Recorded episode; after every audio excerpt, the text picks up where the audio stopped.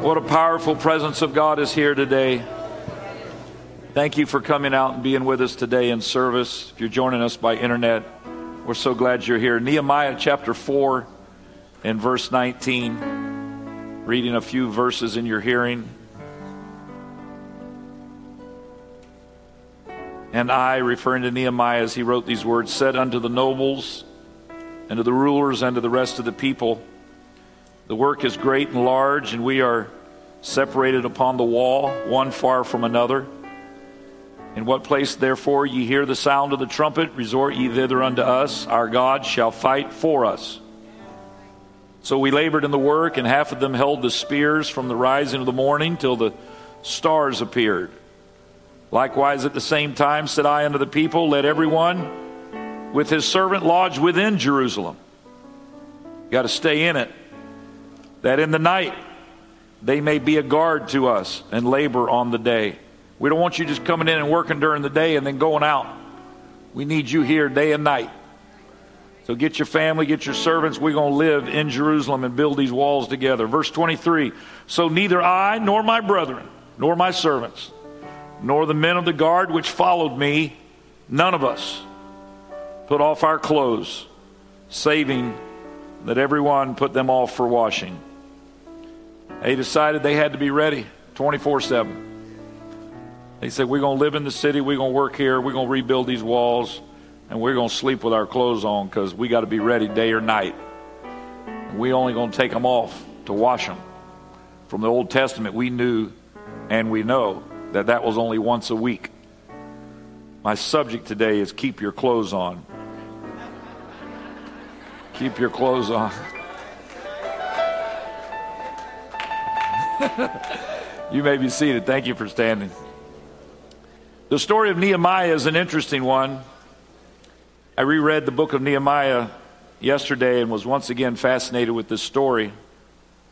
Nehemiah was a cupbearer for Artaxerxes, who was king of Media Persia, a very expansive and powerful kingdom that stretched from India to Ethiopia. Nehemiah was the guy who sipped the drink before the king drank it to make sure there was no poison in it. So every day when the king wanted something to drink, they would first give it to Nehemiah. And Nehemiah would drink it, and they would all watch him to make sure he was still alive after a bit of time, the king was then safe to drink. This was their custom in those days. So the king was very in tune to watching the countenance of Nehemiah. One day, Nehemiah had received word from his friend Hananiah that the people who had gone back with Zerubbabel under King Cyrus to rebuild the temple in Jerusalem were in pretty bad shape. People were sick. The city was overrun by all the neighboring tribes. The walls were all in rubble, and the gates were burned.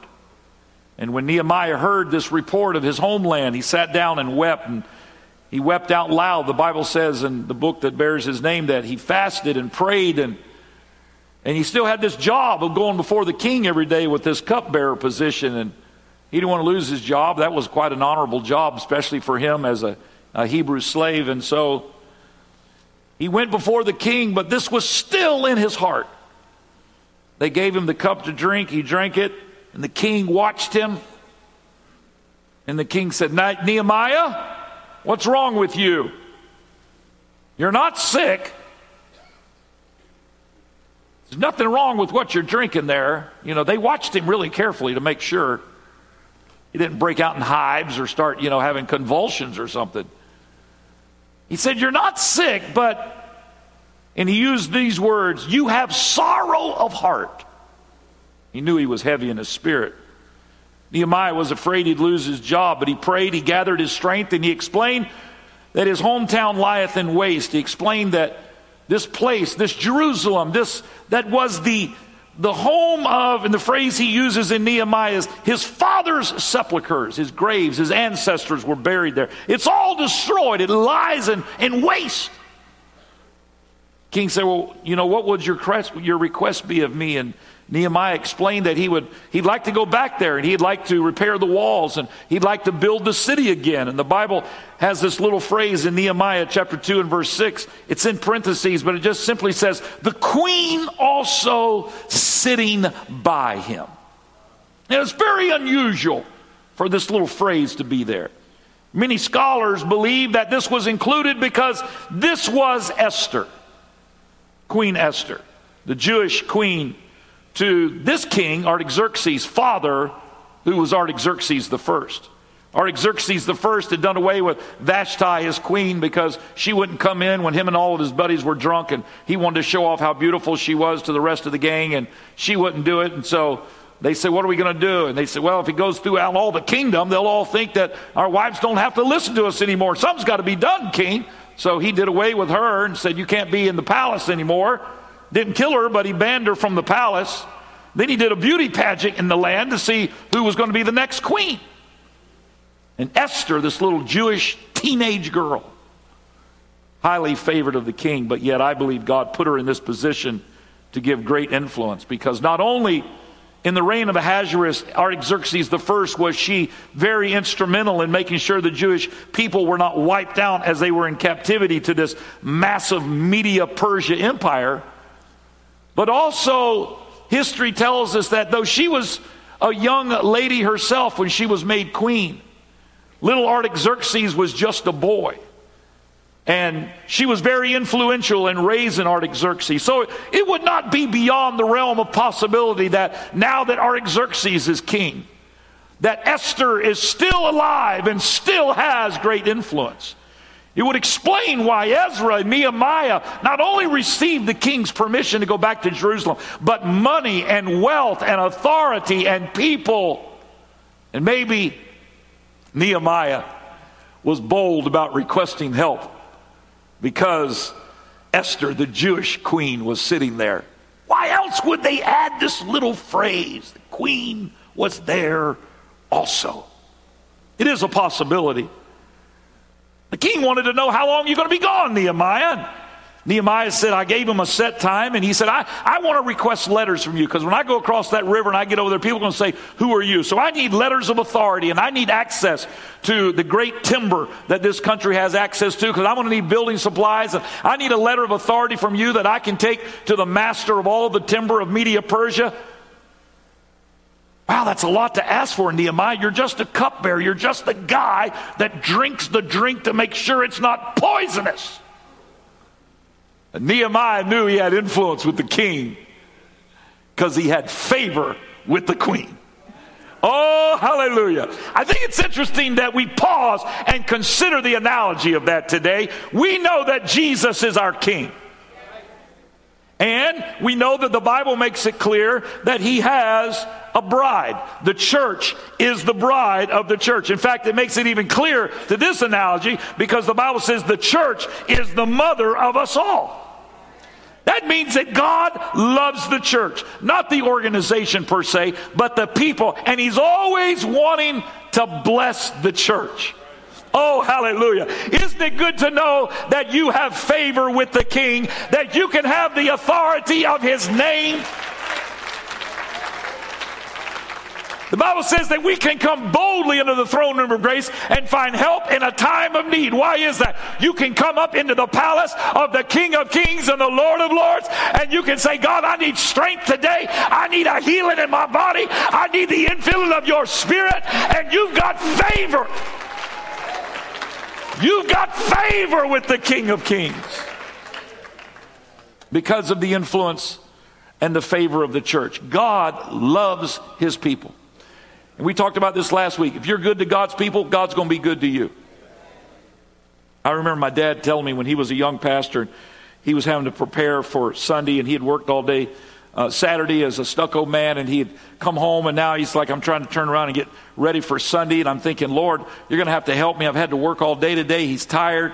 I got to come up with a message. He said, I learned to say, Lord, if you'll help me, not because of me, but because of your love for the people, if you'll give me a word to say to your people, I would appreciate it. He said, God would always put a word in my heart and give me a Bible study or a message, not because I had had all day to prepare, but because He loves His people. Oh, my friend, if you'll say, I'm going to bless the house of God, I'm going to bless the people of God, I'm going to tell you about a God that's going to bless you and your family and your home. He loves His people. And you can come before the king and you can say, I need authority. I need the power of the name of Jesus. When I go out to my job and I go out those doors today and I go to my school or I go about my daily life, I want to walk in the Spirit. I want to have the authority and the power of the name of Jesus upon me. Oh, hallelujah. To go into his presence with boldness. Whoo! What a mighty God we serve. What a beautiful name it is. What a powerful name it is. Nehemiah went across the river and they're like, Who are you? Sanballat and Tobiah the Ammonite and all those guys that were troublemakers that were trying to frustrate their purpose to rebuild those walls. And he said, Who are you, Nehemiah? And he shows them the letters. Here's who I am. I come with the authority of Artaxerxes, the king of the Media Persia Empire. And by the way, I have access to all the timber and we're going to rebuild these walls. They, didn't, they couldn't do anything about it because he came with the authority and the power of the King of Kings and the Lord of Lords. I'm talking to somebody today. You don't have to walk around through life with your head all tucked, being fearful. You are a child of God. You are the apple of his eye. You are a chosen generation. You are a royal priesthood. You come in the power and the authority of the name of Jesus. Cast out devils in his name. You've been baptized in his name. What a beautiful name it is. Nehemiah goes back and the conditions are even worse than he was expecting. He tells the report when he went there and he, one night he got up in the middle of the night with his king's guard and he rode around. Artaxerxes not only sent him by himself with some letters of authority, but he sent the royal guard with him. Oh, I wish you could see. The Bible says the angels encamp round about. If you could see in the spirit world, you not only have the power and the authority of the name of Jesus, but you've got the royal guard of heaven that goes with you. You don't have to live in fear. You've got the royal guard of heaven, angels encamp round about. Oh, the devil wants to come and frustrate your purpose. He wants to convince you that you're never going to be saved and you don't have a place in the kingdom of God. But oh, he sees the authority of the name. Oh, they've been baptized in the name. They've been washed by his blood. They come in the power of the name of Jesus. And there's a royal guard about them. There's angels that encamp around about them. Say, Pastor, you're just making all that up. No, I'm preaching the Bible. When we were down there in Haiti and got all shot up in those four vans, and that guy that, Jordan, that was, he's on the presidential detail down there of guarding the president. He was riding with us. He was our security guard. He was out there. He said, Man, I was out there and being shot at, and he had his nine millimeter. Here we are in a dark road in the middle of the night, and we're getting gunfire coming at us. We're in the crossfire and they uh, got us in an ambush. Four of our vans, about 37 people from our church down there in Haiti. This was just back in the month of June. And Jordan told me this. He's a guy. He didn't. He got he got the Holy Ghost during that crusade. We were with him, and uh, he said afterwards we got back to the hotel and we got through it and we were safe. He said, Pastor, he said I knew we'd be okay. I said, How'd you know?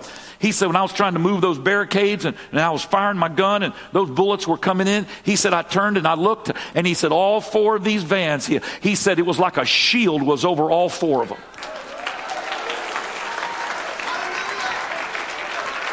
He said, I knew nothing was going to happen. He said, we were going to be safe. He said, it wasn't me, it was the power of God Almighty. Oh, I wish you could see in the spirit world there is power of protection around you.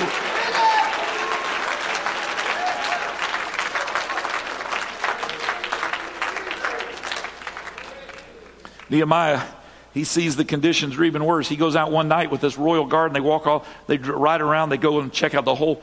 He says, My goodness, of course, there's a big area, all of Jerusalem with the walls and all, they're all falling down. And he said, It's even worse than I thought it was. But he's a good leader. He begins to organize the people and they begin to rebuild the walls. And and everybody took on a certain section and different tribes and different families, uh, and the work is coming along, and the neighbors are getting more and more nervous. They're trying to stop them from working, and they got all kinds of distractions. And, and Sanballat and Tobiah the Ammonite, they're the ringleaders. They mock their efforts. They try to intimidate them. They threaten to infiltrate them and to attack them. They hire people to give bad counsel to Nehemiah. They even put spies amongst them. They do everything they can. They can't stop Nehemiah because he comes in the power of the king. Oh, the enemy can't stop God. He can't stop somebody working in the will of God. But he can try to distract you with a bunch of other stuff. That's why you got to block out all the background noise and you got to say, I am a child of God. I'm going to overcome. It doesn't mean you're perfect. It doesn't mean you've had a perfect week. It just means that if God be for you, who can be against you?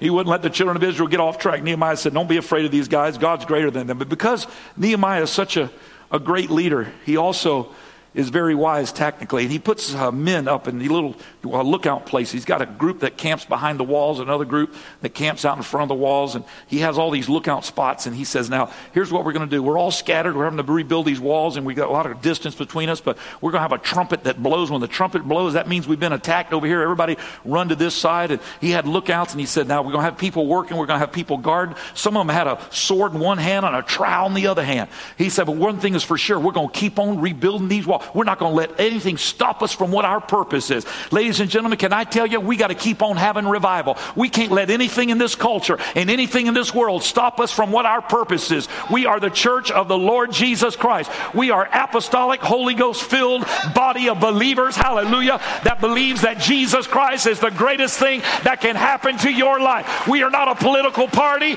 We are a group of overcomers. We have been bought by his blood and sanctified by His Spirit. And don't let anything or anybody stop you from your purpose. We got to evangelize the world. We got to keep going to the prisons, brother. Scott, he just told me we had two get the Holy Ghost last night at the prison in Orlando, one scheduled to get baptized. We're going to keep on going to the prisons. We're going to keep on feeding. We're going to keep on reaching our community. We're going to keep on going around the world. Tomorrow, Brother Riley Martin and Sister Amy and I leave for Bangladesh, where we believe 15,000 people are going to receive the Holy Ghost in that country. We have been told by the government they've given us permission to rent a football stadium that will seat 40,000 people. And the government of Bangladesh has told us it'll be the largest gathering of Christians in the history of that nation that receives received their freedom from Pakistan in 1973. I believe the name of Jesus can be glorified. He is a light that shineth in a dark place. Nothing can frustrate the purpose and the plan of God.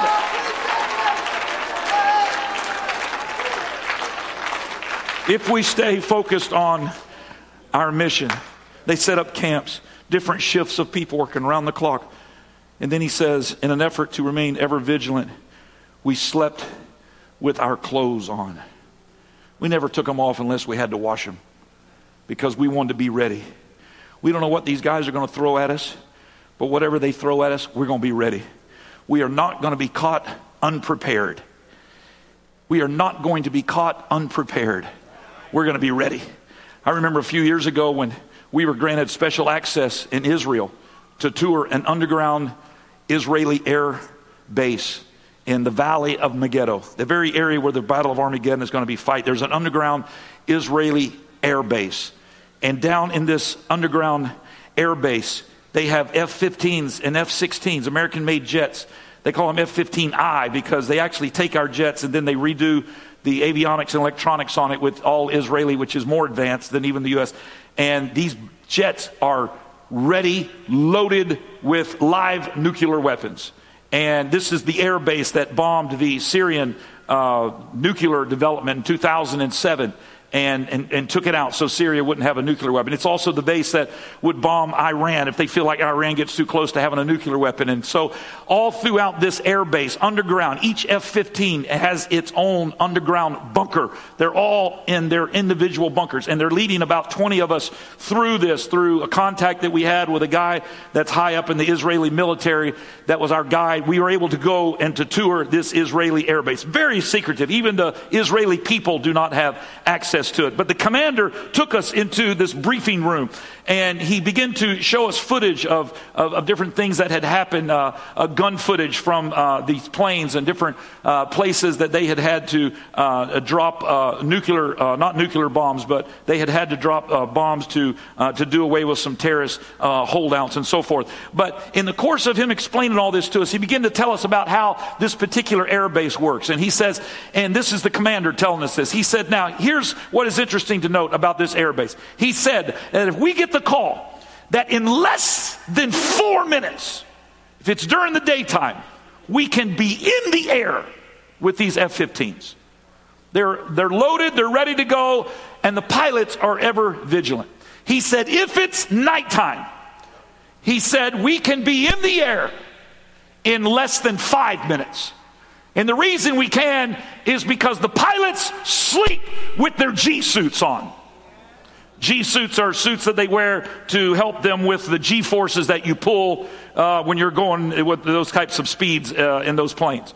And so they have these G suits that, that keep, you know, the pressure so you, the blood doesn't drain out of your head and all the stuff that G forces do to us physically. He said they sleep with their G suits on. Now they're not comfortable, but they're not there to be comfortable. They're there to be ready.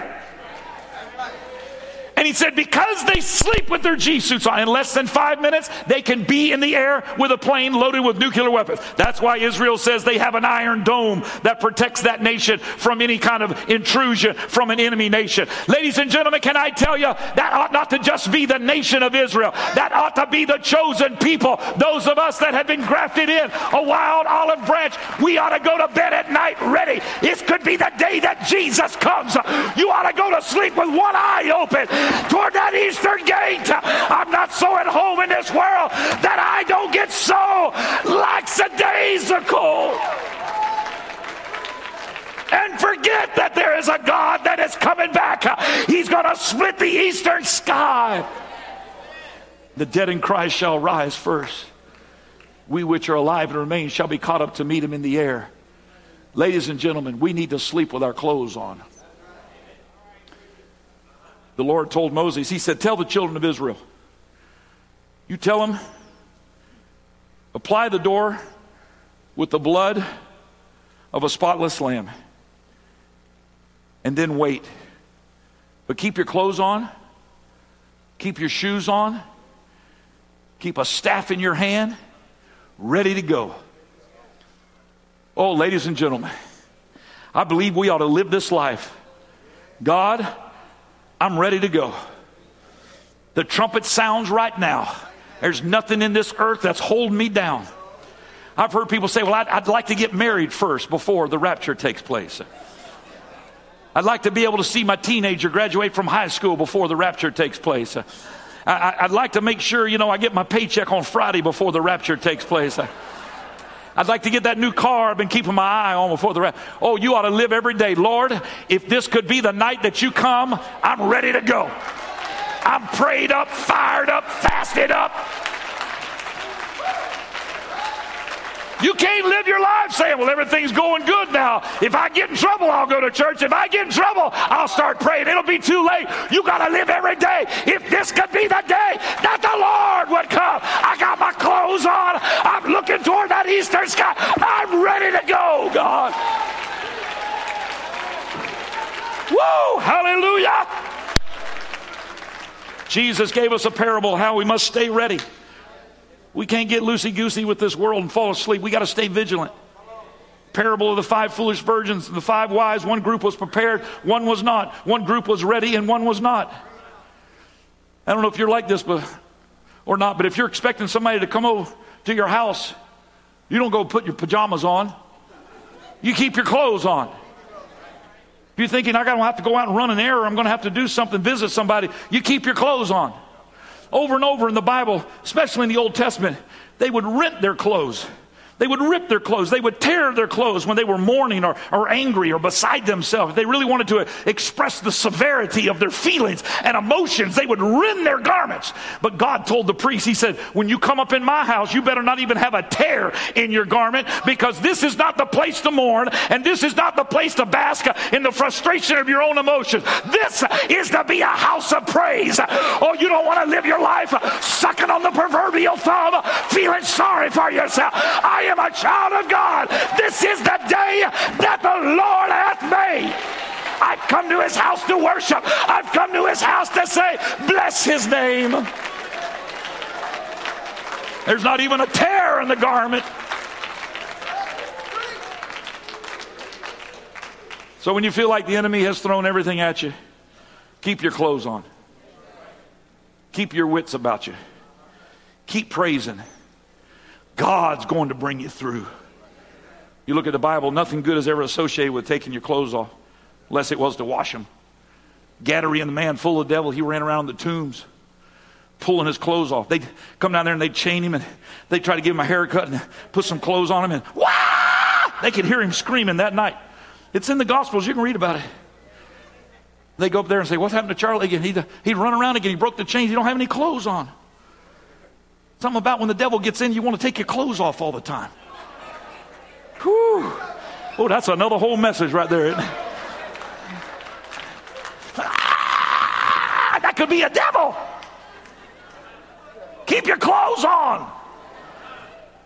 I know we're talking about this metaphorically, but maybe it's good to talk about it literally as well. I've never understood these people that run around nudists, whatever. I don't understand all them people. My wife and I were down St. Martin on vacation. We had these little mopeds. We ran around St. Martin's Island. Brother Eric LeBlanc's from St. Martin. He can vouch for all this. It's half French and half Dutch. Well, over on the French side, clothes may or may not be worn.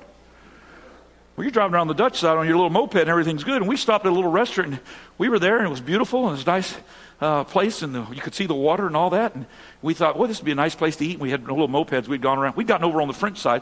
And uh, all of a sudden, buck naked people walking by. I mean, like 85 year old people. Oh my God. They look like they need to be ironed.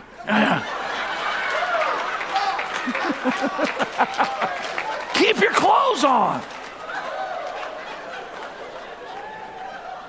The waitress came to our table and she said, she said, what would y'all like? And we were like, you know, we lost our appetite. We're going to have to go.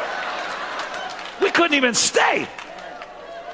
A couple years later, we're on a Thanksgiving uh, cruise with my parents and her parents, and we've got twin boys now, and they're a few months old. And Brother Tom Bush's parents are with us. We're on a Thanksgiving cruise, and we stopped by St. Uh, Martin. And Brother Eric LeBlanc, you know, he, his parents owned a restaurant at that time down there in St. Martin on the beach, and Pastor picked us up in the church van and took us down there to a restaurant we ate, and it was all beautiful and nice. And he started driving around the island and taking us. And my dad, who's always such an encourager, he's like, "This is paradise. This is the most beautiful place. Look at the sky. Look at the sand." And we drive over through on the French side, you know, and he's and I'm in the back of the van with my wife, and I'm like, "This is the French side of the island."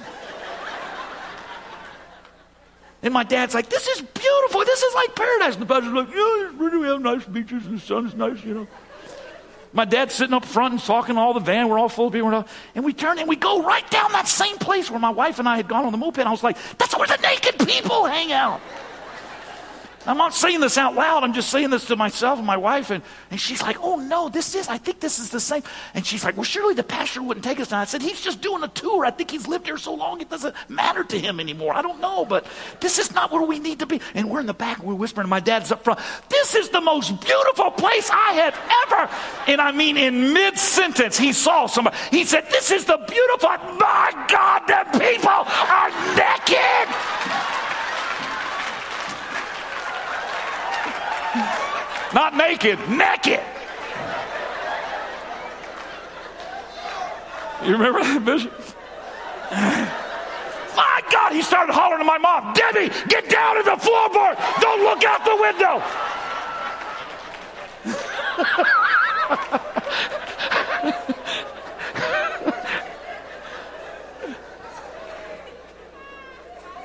The pastor's like, yeah, sometimes they wear clothes. My dad's like, take us back to the ship. We don't want to go.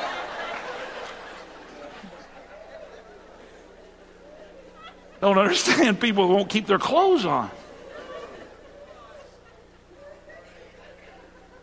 In Acts 7, we read where the witnesses to the stoning of Stephen took off their clothes. Well, you knew they weren't the will of God. They're stoning a young preacher. They took off all their clothes, gave them to Paul, whose name was Saul at the time, laid him down at his feet. When Paul's telling the story in Acts 22 as a part of his testimony in Jerusalem, the Jews in the temple go nuts and they start shouting that he should die. And the Bible says they start casting off their clothes and throwing dust in the air. Seems like taking off your clothes is always the result of doing something in haste or a sign of great turmoil and despair. In the Word of God, it makes it clear. Ladies and gentlemen, it's not only the flesh that needs covering, it is our spirit as well that needs covering. The flesh only illustrates the spirit. But you need a spiritual covering for your soul. I can say it this way we need spiritual clothes as well as natural clothes. This is why you need a church and a pastor, and you need the Word of God, and you need to live by biblical principles because it is a covering for you. Sometimes people don't realize this. My, my father and I were talking about this recently. He said, you know, sometimes people that move a lot, they move here and there, they never get a covering. They never get an authority over, they never get up underneath what God. You see, in the Old Testament, the children of Israel were led, the Bible says, uh, in the daytime by a cloud and at night by a pillar of fire. And Moses said, I'm not going out in that wilderness unless you go with me. Unless we're under the shadow of the Almighty, we're not even going out in the wilderness. I've got to be under your covering. That's why you need to belong to a church. You don't need to be some sort of a spiritual orphan that just wanders around, goes wherever, does whatever. You don't realize it. But in the spirit world, you're unclothed. You better get up underneath the covering of the Word of God and the Spirit of God and the house of God.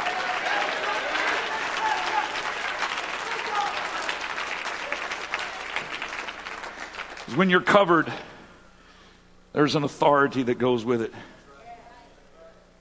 God gave his people a covering in the Old Testament with a prophet. He gave those that gathered in the upper room a covering of his spirit. Because the Bible says in the book of Acts, cloven tongues like as a fire sat on each of them. He covered them, he clothed them with his presence. When we were just singing, what a powerful name it is. And you could feel the presence of God come down in this house. Could you feel that?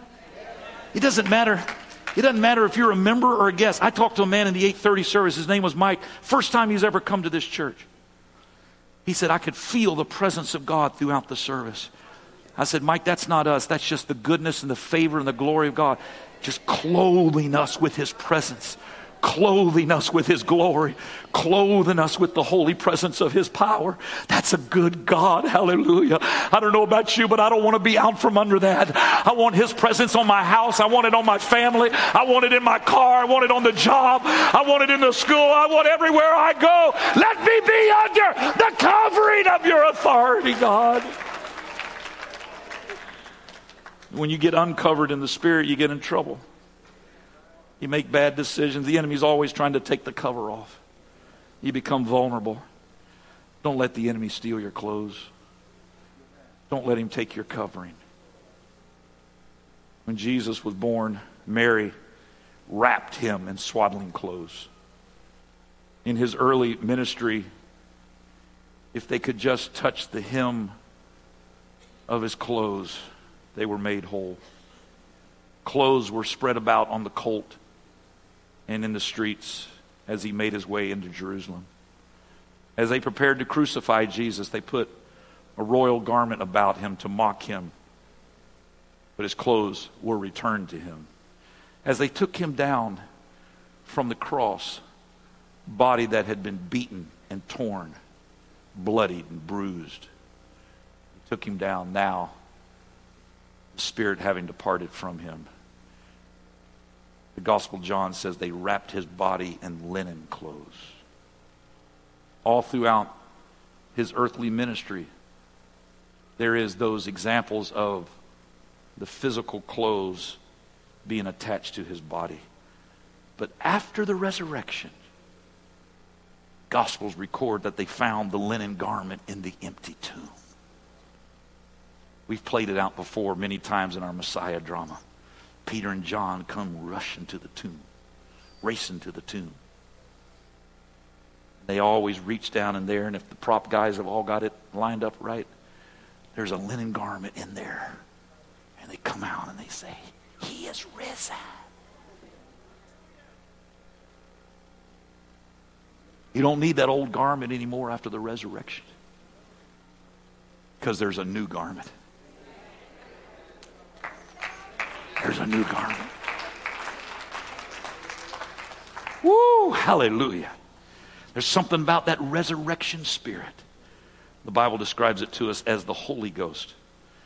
When that Holy Ghost comes upon you, you can trade your garment of heaviness for a garment of praise. Whenever John the Revelator got a look into heaven, he saw all the saints and he said they were clothed in white robes. That? Because the dead in Christ shall rise first.